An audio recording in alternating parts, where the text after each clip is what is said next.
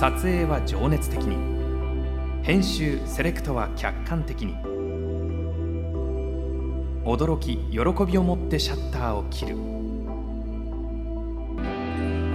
タワーレコードのキャンペーン「ノーミュージックノーライフをはじめ数多くのアーティストを撮影し音楽が聞こえてくるような躍動感のあるポートレートによりそれまでにない新しいスタイルを打ち出したと評価される写真家平間至。このポッドキャストは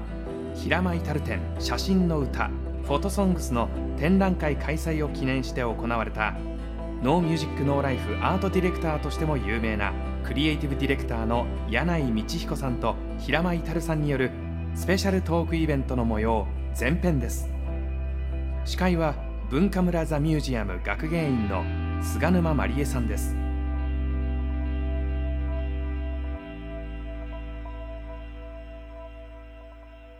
お待たせしました。皆さん拍手でお迎えください。えと本店の主役フォトグラファーの平間至さんとノーミュージックノーライフのポスターで、えー、クリエイティブディレクターをなさっている一緒にお仕事なさっている柳井光彦さんです。よろしくお願いします。よろしくお願いします。えーと、今回はこの展覧会の中でやっぱりそのタワーレコードの「ノーミュージックノーライフキャンペーンのポスターっていうのが非常に大きな位置を占めていると思うんですけれども、まあ、そちらで一緒にお仕事長年なさっているということで、えー、ちょっとまずはお二人の馴れ初めから伺っていきたいと思いますけれども私はそれが ポスターが出会いかと思ってたんですけどそうでもないんですよね。そうなんですよね、はい、最初。日産の日産ですね。日産の SRV って車の CM, CM グラフィックとあれですね動画両方。両方です。でしたよね,、はい。ねうん、中野博之さんが CM 監督で CM はい、うん、そんな感じでしたね。ですかね。あれ90何年だろう？90 5年？96年？5とかですかね、うん、あの6 7はもうノーミュージックのライブが始まってたんで、その前の年です、まあ、5か6かって感じですね、うん、あれあの女優さんは安室さんでしたっけ？安室奈美さん。そうですねななんで僕を起用しようと思ったんですか？とにかくあの安室さんのあのジャケット、スイートセブンティーンナインティーンですね。はい、あれがもうさすがですね。まあ遠く遠く慣れしてます、ね。いやいや慣れてるです。あの展示もされてましたけど、はいはい、すごいなと思ってその。もちろんその作品としてっていうのもあるんだけどでまあ売り上げとしてっていうのもあるんですけどその安室さんが抱えていたであろうその孤独が映ってたんですよ。それで僕はもうあの写真見て涙出るほどすごい驚いてでこの人とその安室さんをあの CM でってなったので、えーと、ニコニコしてて明るい CM じゃなくてねあのそういう安室さんの本質を撮ってもらえるカメラマンに撮ってほしいと思って平間さんに連絡しましたね。でもその当時のそのなまあ奈美ちゃんっていうのは、はい、割とこう歌って踊って、まあ、スーパーモンキーズの流れで、はい、すごくこうね歌も上手踊りもキレッキレみたいな中でどうしてそこでその彼女の抱えてるその孤独感みたいなのを柳井さん感じたんですかね僕ねすすごい好き好きと言ったらあれですけど、うん、あのやっぱ女優女優って言葉も今使わず俳優って呼ぶようになってますけどねメディアは。女優さんやああいうミュージシャンって本当に孤独だって僕は思っててな何人かの人とこう知り合ったりしてる中で、はい、なうん。そそういう人をこうじっと見てるのがすごい好きだったんですよね。孤独なテレビの向こうの孤独な人を、ええ、どういう趣味ですかねそれは。ちょっと変なのかもしれない。でもそれが映ってたし それがああやってトリプルミリオンみたいなねすごいもののジャケットにまあ語彙力なく言うとあんな暗いジャケットをね、うん、あのー、っていうのがまずまずすごいなってそのディレクションも含めてね、うん、うん、そう思って平間さん。でまあモータードライブも知ってたんで、まあもっとあのトレンチコートを着てる長身のカメラマンみたいなことを思ってたんですよ。勝手にね。平間至るってこうなんか僕の当時のイメージは豊悦なんですよ、そうそうそう。いやままさにそうなんですよ。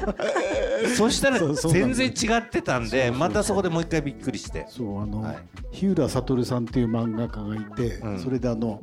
なんだっけなドクター K じゃないなんだ。なんていう名前でしたっけ。あの漫画があるんですよ。平間至っていう、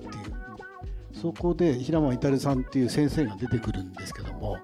それはもうルックスはもう豊越豊川越さんまんまでしたいや僕もそう思って会いに行ったら金ピカ先生がいたみたいな感じでね、まあ平間さん自分で言ってたんですよ。確かに。当時金ピカ先生もっと太ってて。金ピカ先生です確かに、うん、確かにそうですそうそう確かに、うん、それででもずっとあの撮影してる中であのタワーレコードの仕事が始まりそうになってたんで目の前に平間さんがいたからこれは平間さんとやりたいなと思って始まってったっていう感じですね。そのルックスはまあ全然イメージと違ったとして、はい、その仕事っぷりはどうでした？いや仕事っぷりはまあいろいろまあちょっと違ってたところもありますね。そうですか、うん。やっぱりねなんかそのルックス的なものからくる、えーと、あイメージの方のねはいはい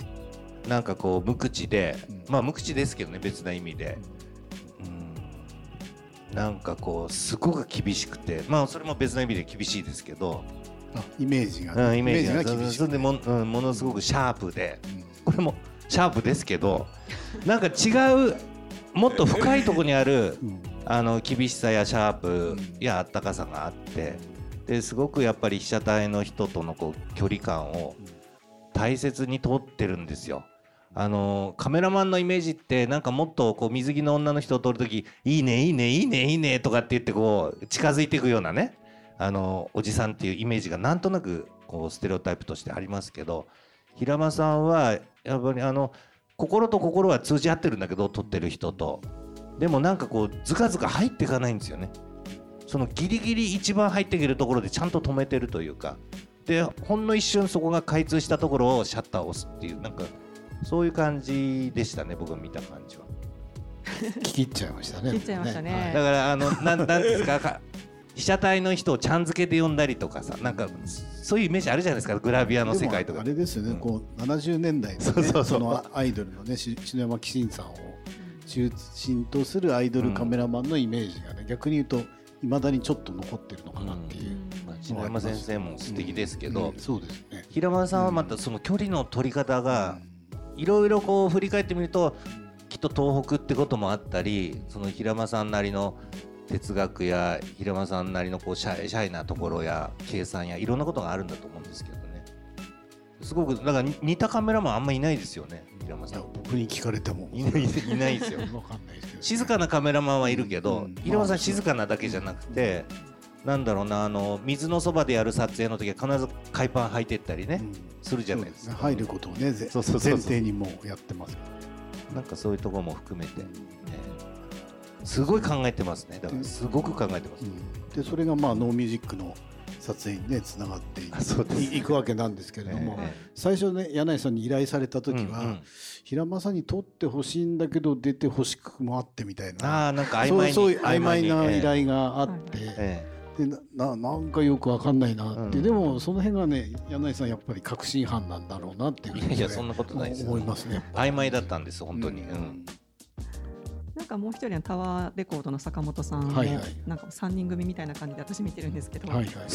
あの方も山形県出身東北ですよね、うん、そうです、ね、東北です、これって偶然なんですよねまあ偶然ですよ。東北だから近づいていったわけじゃないですね 東北だから平間さんに連絡したわけじゃないし、まあ、本当にたまたまです、ね、そうです、だから最初会った時はお互い東北だっていうことはきっと分かってない分かってないですよ、ね、でもなんか惹かれ合うものがあったんだと思うんですよ、うん、そのななんか奥ゆかしさっていうとあれなんだけど遠慮深い部分もあったりだけどあの殻を破るとバンって前に進んでいったりっていうところがなんか響き合ってたんだなって思いますね。ちなみにタワーレコードの坂本さんは仙台で同じ予備校に行ってたことが後から判明しました。そう。ですね。その、まあ、あの皆さんに説明するとタワーレコードに坂本さんっていう、まあ、宣伝部長みたいな人がいてですねその人と平間さんと僕のこの3人組でもう30年近くノーミュージックのライフをやってる。6年とかですかね、うん、普通だったら変わるんですよ、企業にいると。担当者って絶対まあ数年で大体変わります、うん、それが変わらないんです、あの全く偉くならないんですよその人。大体、執行役員になったりね。ね、うん、なんかそこバージンレコードに引き抜かれたとか、ソニーに行っちゃったとかなるんだけど、全く偉くならない。面白いですよね。逆にすごいですよね、あそこさんいる？今？いません、大丈夫？大丈夫はいはい 偉くなくてよかった。はい、でも今度あれですね。タワーレコード定年問題っていうのもね。そうなんです。もうすぐ来るんです。坂本さんの定年が来るから。でタワーレコード自体は。ノーミュージックノラがどうなるのか定年の人が輩出したことないらしいんですよね。みんな若くして辞めちゃうんで。だから坂本さんがもしかすると初定年になるかもしれない。そうそうです。その後どうなっちゃうんですか？その後どうなっちゃうかは、ね、誰にもわからない。ですねね70まで働けって国は言うのでそうですね、六十五まで伸びるかもしれないですね。どうでしょうね。何年くらい目標にされてます？特に目標はね、あのないけどまあやめないですよね。生きてる限りはと思ってますよ僕は。あの勝手にやっちゃうんですこれ。勝手に 勝手にやっていいんじゃないですか。うん。がもう坂本さんは変わろうが変わろう勝手にやると。うん。もうタワーレコードって書かなくてもいいじゃないですか。ノーミュージックだけ使うみたいなね。それって自分たちがもしいなくなった後に後継者が育ってほしいのかそれとももう俺たちがいなくなったら終わりなんだって気持ちなの？そんなそんなこと考えたことない。考えたことまだないですね。すみません失礼しました。広告で後継者とかねあんまりない世界ですねそれはね、他にもいろいろお仕事ご一緒なさってますけど風とロックとか僕ねあのさっきから気になってるのがあそこに僕の知ってる人がいるように見えるんだけどあの目がすごく悪くて北島さんがいるような気がするんですよ。あれ北島さんで合ってます？合ってます、うん、それだけが落ち着かなかったんで。北島さんだいぶ横に髪がはみ出してますね。UK プロジェクトっていうね、はい、銀杏ボーイズとか、ね、有名な、うん、銀杏ボーイズもそうだし、勝手に仕上がるとかい。ろんな人たちを輩出したレコードレーベルの、レコード会社の。あとは気になってる人いないですか？大丈夫ですか？ちょっと待ってください。みんな気になりますよこの人だってよよく来てくれる人だもんね。病院関係者でね、えはい、さっきも会話しましたそこで。ファンなんですね。ありがとうございます、はい、はいあ、すみません、何の話でしたっけ？何の話。風とロックもお仕事一緒になさあ、はい。あ、そうです。風とロックもそうです。はい、そうですね。風とロックは、多分ね、僕の記憶だと、まあ、きっかけは僕だったような気がしてそうですよ。うん、それで、あの、すごい柳井さん、広告のことをいろいろ考えて、いろんなこう角度から。いろんな広告をされてるんで。絶対自分の媒体を持った方がいいよっていうことを柳井さんに言って、うん。うん、それ何ヶ月もうすぐできてましたよね。そうです。何ヶ月？次の次の日にそうですね。翌月ぐらいにもう本できてたんですよ。すごい機動力ですね。あの一方でねやっぱこの平間至の、うん、まあ今の話もそうだけど、うん、そのプロデュース力っていうのもあるんですよ。プロデュースですか、あなたこうした方がいいよと、まあ、輝かせる力というか、あの正常化されてないものをこう開通させるというかね。平間さんってやっぱそういうところ見てるでしょ、うん、今こういうことをすべきとか、うん、どうなんですかねいやそうそうなんですよ、写真館やるのもそうだし、すごくあの客観的な視点とその熱い思い両方持ってますよね、あまり自覚が終わりでない。いやどうなんですかね。でもまあピンと来たら言うとかね行動するっていうのはあると思いますけど、でもまさか1か月後に本ができてるとはねすごいですよね。すごいです。そんなことだって平間さん取ってくれに行ったじゃないですか熊谷まで。行きましたよね。熊谷防具でしたっけ？そうです。うん。もう一か月後にはもうライブハウスね。それ銀杏と三本の対バンでしたよね。でその時峰田君骨折したような。ああそうだ。ね確か。その後ね。後でしたっけ？だからその日その日じゃなかったでしたっけ？北島さんどうでしたっけ？それ。えその日でしたっけ？後でその後、でもなんかツアー中2回ぐらい骨折してましたよあれね。何をすると骨折するんですか？北島さん何して骨折したんですかね？あダイダイ飛び込んでね、まあ、よくね、えー、ドラムにダイブしたりね客席、はいはい、あとあれも面白かったですね。風とロックフェスをパルコでやった。どこどこクワトロ。クワトロでやった時ね、えー、2006年、うん、2007年、2年間やりました。あれが割と最初のフェスみたいな感じですかね、ね。柳井さんにとって、うん、めちゃ時間をして12時ぐらいまでやって怒られてね。そんな押しましたっけ？押し押しました、はい、でそれやるときに平間さんからちょっと一つお願いがあるんですって言われて、はいはいステージに演奏中にステージに上がって撮影させてほしいって言われて、うん、だからあの飾ってある飾ってある峰田君の歌ってる写真は。写真は。そうそう。下から撮ってないんですよ。もう正面から撮ってるんですよ。本当にね、標準レンズはこのこのぐらいの距離。そう。あすごい確信感出ますよねそうするとね,、うん。ねまあ、普通まあやんないですよね、うん。でもやっぱり平間さんのその写真俺見たいなって思ったんで、うん。ずっとステージにいましたね平間さん。いました。あそうなの。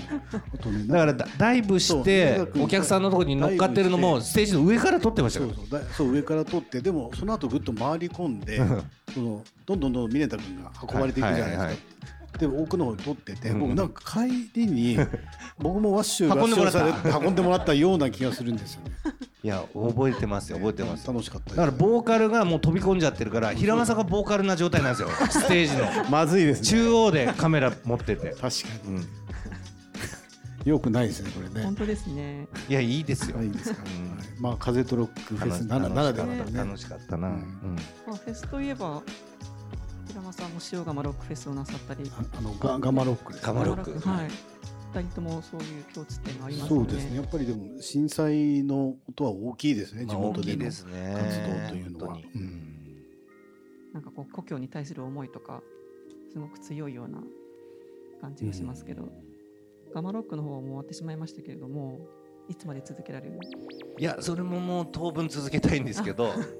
やっぱりあの平間さんやっぱりねその終わらせるタイミングもうまくて。やっぱりその震災の後のもちろん何も何ですか、あのー、復興が完了したわけでは全然ないんだけど、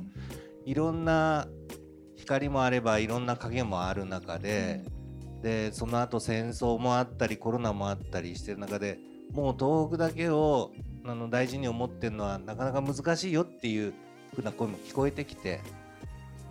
そこで無理やりこう続けるっていう難しさなかなかあるんですよ。うん、ねあの福島のためだったら何でもするよって言ってくれてた人たちの数はやっぱり減ってくるのでそれは当たり前のことですけどね、うん、福島も自立しなきゃなんないし。だからすごくそこはこう今岐路というかこれから続けていくならどういう形がいいのかなっていうのは考えますね。そのフェスっていうもの自体はもう乱立してますから今、うん、どこどこも同じようなねあのライン豪華ラインナップがどこにでも来てるみたいな状態の中で。じゃあ自分がやる意味は何なのかっていうのをすごい悩んでるし、えっと、平間さんがそこに一回区切りをつけたタイミングっていうのはすごくまあもちろんスタッフの事情とかいろいろあったんだとは思うんだけど、うん、よくわかるなと思いました。あとやっぱり柳井さんってあのその、ね、大きいフェスだだけじゃなくて、うん、いろんな活動をこう福島ねキャラバンとかそうしてやってた明日も明日も、ね、明日もそうですか、えはい、ぱりそこがすごいなって僕やっぱり思いますよね。なんかもう、始まっちゃったらやめらんないっていうだけです、今。なんか重い感じになってきたんで。ここらで。ここらで質問コーナー早すぎる。質問コーナー。それ早すぎますね。えっと全然菅沼さんは岩手。あ、そうです。ええ、どうでもいいです。よ。ね、北上市出身。これもね、東北サンバガラスみたいな。そう。偶然ですけどね、これ。偶然ですよね。偶然ですか？偶然です偶然ですよね。あの今気が付いて思い出したんだけどこれなんか Spotifyで流すんでしょ？あそうなんですよ。その前提で喋ってなかったここまで。それがいいんじゃないですかきっと。Spotifyここから Spotifyにしましょう。しますか、はい。ここからじゃあじゃあ最初の振りからお願いします。はい、最初の振りから。ここからここから始めましょう。はい、どうも 今日もよろしくお願いします。柳井さんと平間さんです。写真家の平間至ですどうも今日はよろしくお願いします。お聞きの皆さんもいかがお過ごしでしょうか。はい。え今日は何のお話しましょうかね。今日はやっぱりこのこの光栄で開催されている写真展。ね、素晴らしいです写真展本当にねできちゃいました本当に。ありがとうございます。すごい写真展ですよ、これは。すごいですかこれ、いかがでしたか、ご覧どうでしたいやまずね僕今年は平間さんの写真あれ去年か。あの京都に見に行ったん京都見に来ていただいて、見に行って素晴らしくて、で今度光栄でも来年やるんですって話を聞いて。であそのまま持ってくるのかなと思ったら、また全然違うあの構成になっていて、それがなんか平尾さんあの頼んだんですよね。自分で全部やるんじゃなくて。それが面白くてその話が。はい、頼頼んだという頼んだというか何なんではですね、うん、あの結構道のりが長くてですね、はい、あのまあもともとそのえっと、フォトギャラリーインターナショナルっていう、まあ、その写真専門のギャラリーで展示をまあ2回ぐらいやってですねでその時に思ったのが、まあ、さらに大きい会場でできたらいいなってなんとなく漠然と思っていたんですけれどもその時に自分は何のために写真展をやるのかっていうことを自分の中で自分に正したというか解いたんですね。その時になんかより会場大きな会場とかよりこう立派なところでやるっていうことを考えてる自分がなんかすごいかっこ悪いなっていうことにすごく気づいてそうではなくってあのギャラリーとか美術館ではないのカフェであったりとか本来写真を見せるような場ではないところで自分で本気で展示をしたらどんなことができるのかっていうことに挑戦しようと思ったんですよ。でそれが、まあ、一番最初があの和歌山の那智勝浦町っていうところの花井カフェっていうカフェで、まあ、ちょっとご縁があってそこで展示をした時に、えっと、まあ今回のまあ展示の企画制作もしている佐藤雅子さん、コンタクトの佐藤雅子さんが、まあ、たまたま京都にいて和歌山近いと思って見に来たら東京より全然遠かったんですけれども、見に来ていただいたんですね。でそれでまあ僕の趣旨を話したり、まあ、展示を見ていただいてでそれで、まあ、多分どっか、まあ、共感する部分があったり自分だったらこうするんじゃないかっていうのがきっとあったと思うんですね。でその割とすぐ後ぐらいにちょうどあの京都で京都グラフィーっていうのがあってそのタイミングで細見美術館で、えっ、と何何の展示でしたっけ？だからラルティーグの展示があった時に細見美術館のカフェでその第2弾を、その時に佐藤さんがやっていただいたんですね。その時からもう構成っていうのを始めて。でそれで実はその去年の京都に来るまで10回展示をしてるんですよ。そうなんですよ。だからほぼほぼなんかお互い2人でまあ特訓ワークショップみたいな感じになって、10回いろんなカフェとかそういういわゆるこうほぼほぼギャラリーじゃないところでだけやったんですね。でそこの中でまあ非常に信頼関係というか、だから僕から見ると僕の作品を僕以上に深く理解してる人だっていうことがその10回を通してそう思ったので僕はそのまあ今後佐藤さんが展示をするんだったら前任したいっていうところにまあ行き着いてそれでまあ3回目という感じですかね。うん、素晴らしいです素晴らしいんですよ、この構成が。うん。うん。なんか平山さんも途中でちょっと言ってたけどやっぱ展覧会ってなんか自慢みたいなね、うん、自分でやると自慢みたいなそれ自慢したい気持ちは俺悪,、悪くないと思うんですよ、だってこんなに頑張ったんだもんとかこんなに素敵なものたちみんなに見てほしいんだもん、う。ん、だけど見る側がその自慢にこうななんかうまくフィットできない時もあって、そうですね、うん、あと本当に作品のチョイスもまさしくそうで、どこかで自分すごいだろうみたいな写真をそうなっちゃうんですよね、まあ、本人はなっちゃうんですよね、うん、だからそれよりもやっぱり写真として面白いとか、うん、なんか魅力的な方っていうのを、まあ、佐藤さんは提案して本人も幸せなんですよ。感じですね、それは、ね、いやすごく思いますね、そこは。あとやっぱり京都と今回も全然違う、ね。まあ、作品的にはねもちろん重なる部分はあるんですけれども、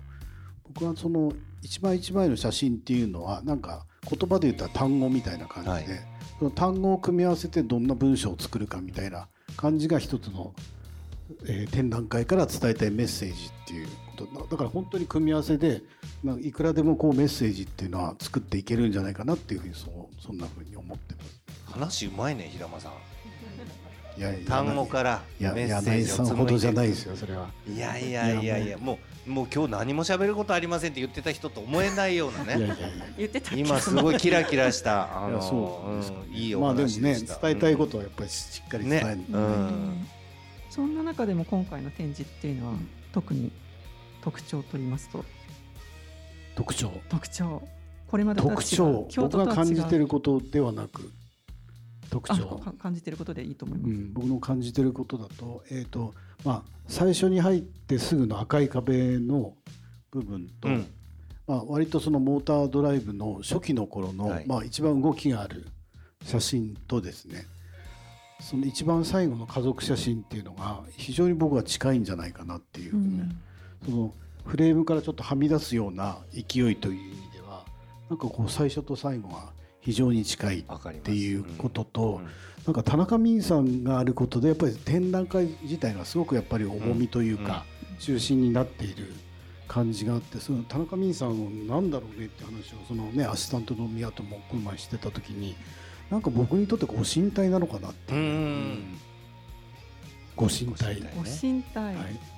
まあなんか本当に中心として塩釜神社の中に祀られてる、なんかそういうような展覧会の中の、はい、なんか全体的に僕の展示ってちょっとお祭りのような雰囲気をちょっと、まあ神社って赤いじゃないですか例えば、赤い鳥居とかあって、なんかお囃子とか流れてきたら僕すごく合い合いそうな気がするんです。ピーヒャラピーヒャラって。やってみます？やってみますか？実験として。はいはい。なんかちょっとお祭り感であったりとかなんか駄菓子屋さんがあったりとか、みんな生き生きして踊っていたりとか、中にはご神体があったりとか、はい、なんかそういう感じかなって最近ね、うん、どうどうですか？いやそれは感じますね。あのだからなんだろうな大きな美術館で展覧会見に行ったりするとそのヒストリーみたいなので切ってったりテーマっていうもので切ってったりするんだけどこれは一見田中泯さんがの入り方はそういうふうに見えなくもないんだけど違うんですよね。あそこにやっぱりドカッと鎮座しているしあとは他の写真とのその共通項だったり違いだったりっていうのを見る側が一生懸命考えなきゃいけない時間であってそれがすごく面白くてあのもう一つ感じたのは、えっと、佐藤さんが時々こう書かれてるじゃないですか。そのエピソード。はいはい。うん、で時々なんですよ。あのエピソード読むと全部面白いんだけど、でも全部に書かない。だけど、あのなしにもしない。で時々書いてるってことはそのエピソードが添えられてない写真へのやっぱ見方が深くなっていくんですよね。あこの写真にはどんなあの当日のこう空気があったんだろうとかどうしてこの人こんな表情になったんだろうってことをやっぱり見る側にあのその時間を預けてくれるというかそれは巧みだなと思いましたね。巧みというか素敵だなと思いました。